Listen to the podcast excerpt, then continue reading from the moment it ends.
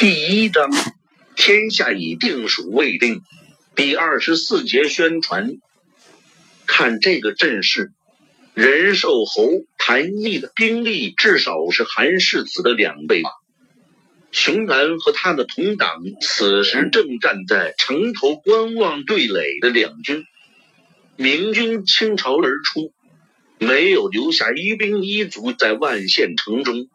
所以城池又回到了熊男的手中。仁寿侯久经战阵，用兵了得。那个韩世子，我觉得仁寿侯必胜。熊兰旁边的人纷纷开始发表意见。韩世子一副菩萨心肠，怎么可能会打仗？没错，有名的英雄大将，哪个不是心狠手辣之辈？像韩世子这样的人，怎么能与仁寿侯相比？很快大家就统一了认识。不用说，这一仗谭毅是稳赢了。这些人虽然看好谭毅，但是却无法指挥万县城中的几千将兵出城协助清军作战。本来这些军官就不是谭红的亲信。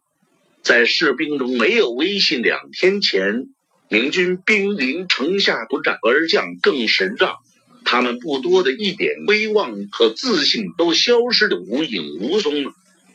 他们看着谭毅的军队，眼中冒着羡慕的目光，但是没有脑筋，也没有勇气从背后突击邓明。或许其中只有一个人不同，还等什么？等死了！熊然突然发出一声大喝，周围的同伴们一个个像是钉在城墙上，却没有任何行动来设法为自己争取利益。这种迟钝的反应让熊然升起一种庶子不足与谋的感慨来。熊然不怀疑谭毅会取得大胜，不过他觉得自己这帮人能够从中得利。自己这群人都是谭红的旧部，都是靠着人情才在谭红军中混个差事。或许胜利者需要对谭红的残部进行整编，但对这些没本事的旧军官们可不会有什么好脸色。他们在谭红手下有关系、有交情，还没得到过什么好脸色呢。谭毅能在军中随便赏个位置给他们就不错了，说不定还会借口他们投降把他们都宰了。谭毅连谭文这样的老朋友都说杀就杀，紧急关头，熊兰知道同伴们多半拿不出什么好主意，他顾不得如何自保了，飞快的把自己的担忧和同伴们讲了。事不宜迟。熊兰大声下令给周围的士兵，立刻把旗子换。现在万县城头插着明军的红旗，清军的绿旗两天前才摘下来的，都是现成的。熊兰命令士兵们立刻动手，把所有的旗子都换成绿旗，而自己则招呼他的同党，急匆匆跑下城楼。谭毅的胜利和谭红旧部无关，所以当前熊兰最迫切要做的就是组织另外一股势力来分享胜利。我们去哪里？去县衙。熊兰跑在最前头，头也不回的答道：“在万县县衙的大牢里。”谭红一动不动地坐着，外面的大乱他一点儿也不知道。虽然狱卒都是他以前的旧部，但自从进了牢房，自然谁也不会来这个是非之地和他闲聊，而是聚集在邓明身边巴结胜利者。谭毅的清军出现后，人心惶惶，大家一时都把他忘记了。突然，外面有一阵急促的脚步声传来，说时迟，那时快。一转眼就到了谭红的牢门口，刚刚听到脚步声，觉得有意的谭红这时还没有来得及把眼睛睁开，就听到门口一阵噼里啪啦乱响，接着又是砰的一声巨响。谭红睁开眼的时候，看到自己这个狭小的牢房里已经涌进了一群人，为首的就是那个他看不上眼的熊兰。当年他姨娘得宠，所以谭红捏着鼻子给了他一个千总。为此，让很多忠心耿耿的部下心生不满。去年，谭红找个借口把他降成把总，依旧有不少军官觉得羞与他为伍。熊兰和他身后的一群人进了牢门，就往地上一跪。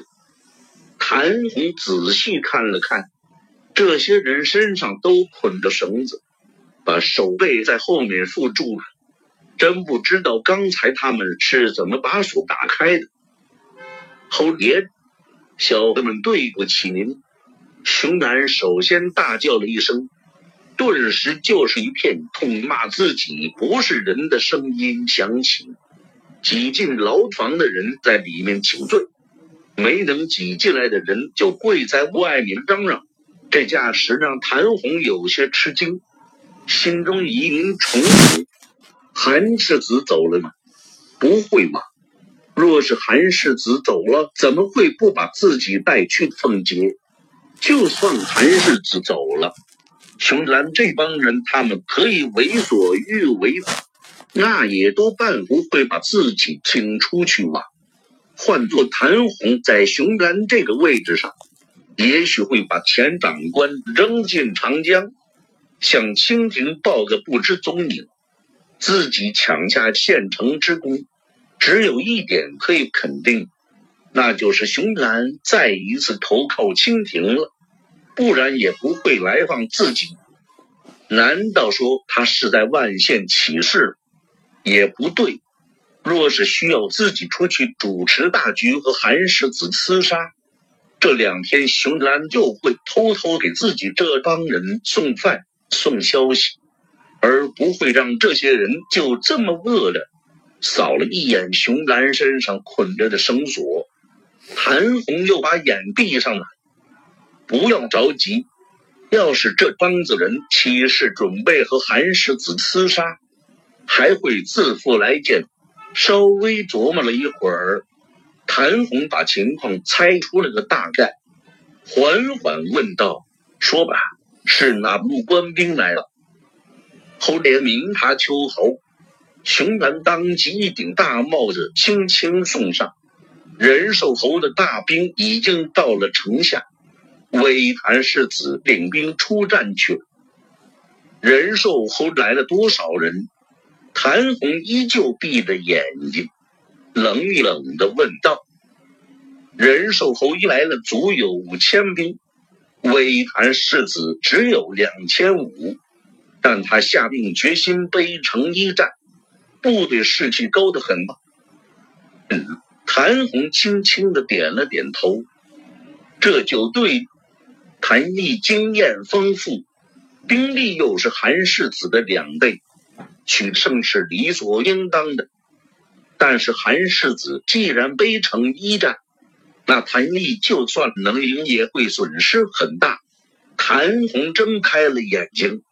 若是没有自己，谭毅多半会把万县的军队并吞了。这帮跪在自己面前的旧部也不会有好果子吃。但有自己出面就不一样了，有了主心骨，谭毅想并吞这支军队就不那么容易，而且对清廷也不好交代。以眼下的形势。自己要反抗谭毅的并吞，势必要倚重熊兰这帮人。他们不但可以脱罪，而且可以保住位置。我的手下们呢？谭红问道。虽然熊兰等人也是他的手下，但没有人会误解谭红的意思。他指的是自己的禁律。都好，都在。熊兰连声应道。这些人虽然一个个饿的半死，但还都没死。只要吃顿饱饭，休息两天，很快就又是生龙活虎的一条好汉。没有这些禁卫亲附在，谭红无法迅速恢复实力，把万县的军队重新控制住，还真的未必能对付谭毅的并吞。谭红和谭毅以前的关系不错，可以称得上是朋友。不过这种关系是建立在两个人的实力相当、互相需要的基础上。要是谭红没有自保的能力，拉谭也乐得把他彻底抹掉。无论如何，也不可能和他分享万县的统治权。现在，无论是谭红还是熊兰，都在心里暗暗指望着邓明，盼望邓明把谭毅拼子元气大伤才好，起码让他顾不得很快发难。谭红只要得到一点喘息时间，就能设法自保。谭红的手下很快就被从牢房里请到了县衙大堂上。这五十余个死党此时身上已经没有了桀骜之色，一个个腿脚发软，脸颊深陷。大冬天里基本不给饭吃，还经常被鞭子抽着赶路，这可不是谁都能抗下来的。他们要不是往日吃得好，身体健壮。估计此时早去见了阎王。粥熬的怎么样了？熊兰的叫喊声响彻在县衙里。刚才去见谭红前，他就已经下令熬粥，蒸一些细粮软饼。他知道这些人越是饿得厉害，越不能胡吃海塞，要先用温粥和软饼养养肠胃。反正也不需要他们立刻去拼命厮杀。带我去城上。谭红这些天得到的待遇比他部下要好一点，每天或多或少能吃到一点东西。因为要献俘给文安之，所以明军不能让他饿死了。他等不得米粥做好，急着要去观看战局。只有亲眼所见才好评估谭毅经过这一战后还剩下多少元气。小人陪侯连续，相比那些大难临头还不知道寻找出路的人，熊楠觉得谭红这种认真务实的作风才是英雄豪杰的风范，拿得起放得下，知道什么是重要的。什么是没有实际意义的个面子？熊楠原来估计谭红要大骂自己忘恩负义，做好了心理准备，等看看人家谭红，一句责怪的话都没有，马上就明白老部下现在需要谭红，谭红也需要自己的老部下，合则两利，分则两害。熊楠领着谭红登城，沿途把他见到的两军军容士气都尽力向后者进行了介绍。谭红和熊楠登上城墙的时候，万县城上早已竖起了清军的绿旗。当绿旗刚刚竖起的时候，谭毅就远远望见了，不由嘿嘿一笑。城上旗帜的变换，说明留守在万县城内的谭红残不止一群鼠辈，浅薄无知。不要想这样就能让他网开一面，或是亲眼有加。不过这种情况毕竟还是谭毅欢迎的。他立刻让周围人提醒全军注意这个动向。尚未开战，万县已经向本方投降。对面的明军不但已经是孤军，而且就连他们留在城内的自己人也不认为出城的明军有胜利的可能，而明军这边则是一片哗然。虽然对万县城内的将军倒戈有思想准备，不过明军才出城，他们就投降，实在也太猖狂了。赵天霸向邓明询问道。昆阳之战，光武帝出城后，城内的军队也倒戈了吗？邓明严肃地说道。等打垮了谭红，我再给你讲昆阳之战的事。明军主力停留在万县和谭毅部队之间，既没有迎着清军展开，也没有反攻万县的架势。谭毅猜测邓明会在明军军前来回巡视，以降低万县倒戈的影响，设法保持明军的士气。在这种情况下，统帅应该这么做。但邓明并没有在自己人面前多做停留。邓明觉得士气已经够用了。邓明带着二十二个随从径直骑马来到清军阵前，只见对面已经排好严整的阵型，旗鼓布置的井井有条，各队把谭毅的将其保卫在安全的位置。我是大明谭王世子，邓明高声说道。除了赵天霸和长旗官外。其他二十个人都放开喉咙，齐声重复邓明的话：“既往不咎，投降免死。”虽然事先有所准备，但面对无数敌军，韩世子显得还是有些紧张。谭毅竖起耳朵仔细听着，觉察出韩世子的喊话断断续续，不能连贯。谭毅笑着摇头。底气不足，自己已经气了，还想劝降。邓明开出的的投降条件没有什么新意，又没有诱惑力。谭毅笑得更是愉快，真小气，一点赏赐都没有。这种话未免也听过太多遍了。果然如谭毅所料，听到邓明的喊话后。谭毅军中出现了不少讥讽声，不少士兵交头接耳，觉得这宗室子弟未免太不懂人情世故。谭毅所部的军官并没有严厉制止这种窃窃私语，他们都觉得这种现象对己方有利。士兵对明宗室的最后一点敬畏也很快烟消云散。喊话结束后。邓明带着手下那一小队人驱马向清军的侧翼跑去，没跑多远就立定脚步，把刚才喊过的话又重头喊一遍。这次倒是流畅了许多，不过也不知是韩世子不接轨了呢，还是他的手下坦熟了。谭毅边笑边望了明军队伍一眼。明军在邓明身后很远的地方，磨磨蹭蹭的，还没有开过来。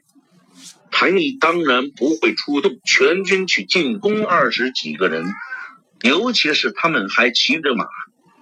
谭毅继续等待，反正现在万县城内已经倒戈，清军的形势变得更有利，韩世子已成为丧家之犬。不妨坐等明军主动进攻。那个韩世子喊完了第二遍后，依旧不肯离去，跑开一段距离，又向另外一些清军劝降。就这样，在谭毅的军队前方，沿着一条直线跑动，一遍遍的喊下去。谭毅觉得对方执着的可笑，收获了一阵又一阵的嘲讽声后。竟然还没有气馁，谭毅已经快要笑岔气了。韩世子是来帮我鼓舞士气的吗？沿着谭毅的军阵前方跑了一遍，也喊了一遍。邓明和身后的卫士拉住马，稍微休息一下。赵天霸提醒道：“殿下，他们刚才可是给了一百两的赏格，真少呀。”邓明叹道。当年建文帝的南军为了捉拿朱棣，封赏不下万金万户侯，明军中的将士为之疯狂。即便是名臣大将，又有几个人能抵挡得住诱惑？为了擒拿朱棣，南军的耿炳文、李景隆、平安、盛庸，一个接着一个为他画像。让几十万南军个个认识燕王的长相，连同他的旗帜、盔甲都无人不识。邓明当然原谅无法同当年的燕王朱棣比。邓明不但没有画像，连旗帜都是草草赶制的，衣甲也是第一次披挂，没有敌人帮助宣传，邓明只好自己宣传自己。谭毅有眼无珠，我堂堂韩王世子，难道只值一百两银子？去年湖广的洪承畴还悬赏一千两，想要捉拿我。邓明不知道洪承畴现在是什么官，不过他要让清军以为自己是个大人物，身价远远不止一百两。对一般的小兵来说，一百两已经是无法想象的数字。但有些军官听说过洪承畴这个名字。韩世子的这几句话使他的身价有了新的的意义，其中也包括谭毅。邓明的说法使谭毅心中一跳。洪承畴在清廷的地位还在川陕总督李国英之上，目前他连李国英都巴结不上，更不要说洪承畴。邓明沿着清军的阵线还在喊着。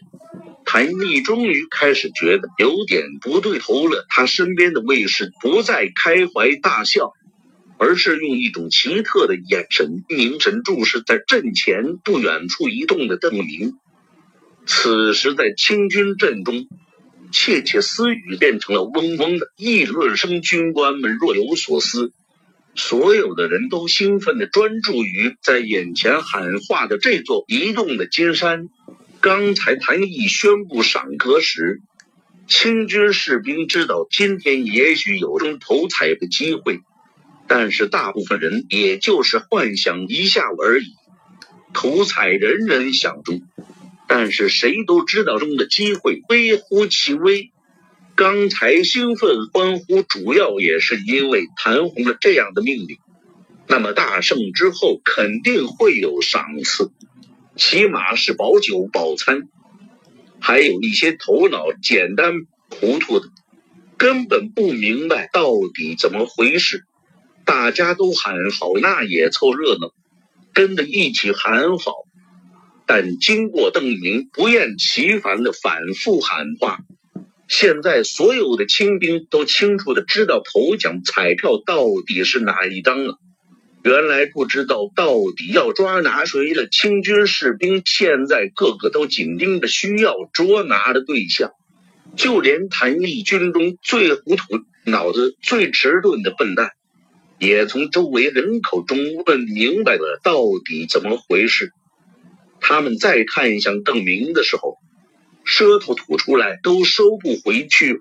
哎呀，就是为了眼前这么一个人。后也要给几斤的银子，还有个什么大人物，还要赏几十斤的银子。本来有义务压制士兵骚动的一线军官们，已经忘了自己的责任，他们的目光也紧紧追随在还在阵前往霍曲池的邓明身上，明白了这个人对清廷很重要。现在，每当邓明从前方不远处跑过时，军官们的手心都渗出汗来，一个个都在心底暗自盘算与邓明之间的距离。明军依旧没有开过来布阵，几千清军眼前只有不远处韩世子这一行孤零零的人，没有什么威胁，有的只是功劳和金钱的奖赏。清军的斗志和士气都达到了前所未有的高度，针对邓明的，而不是对明军的。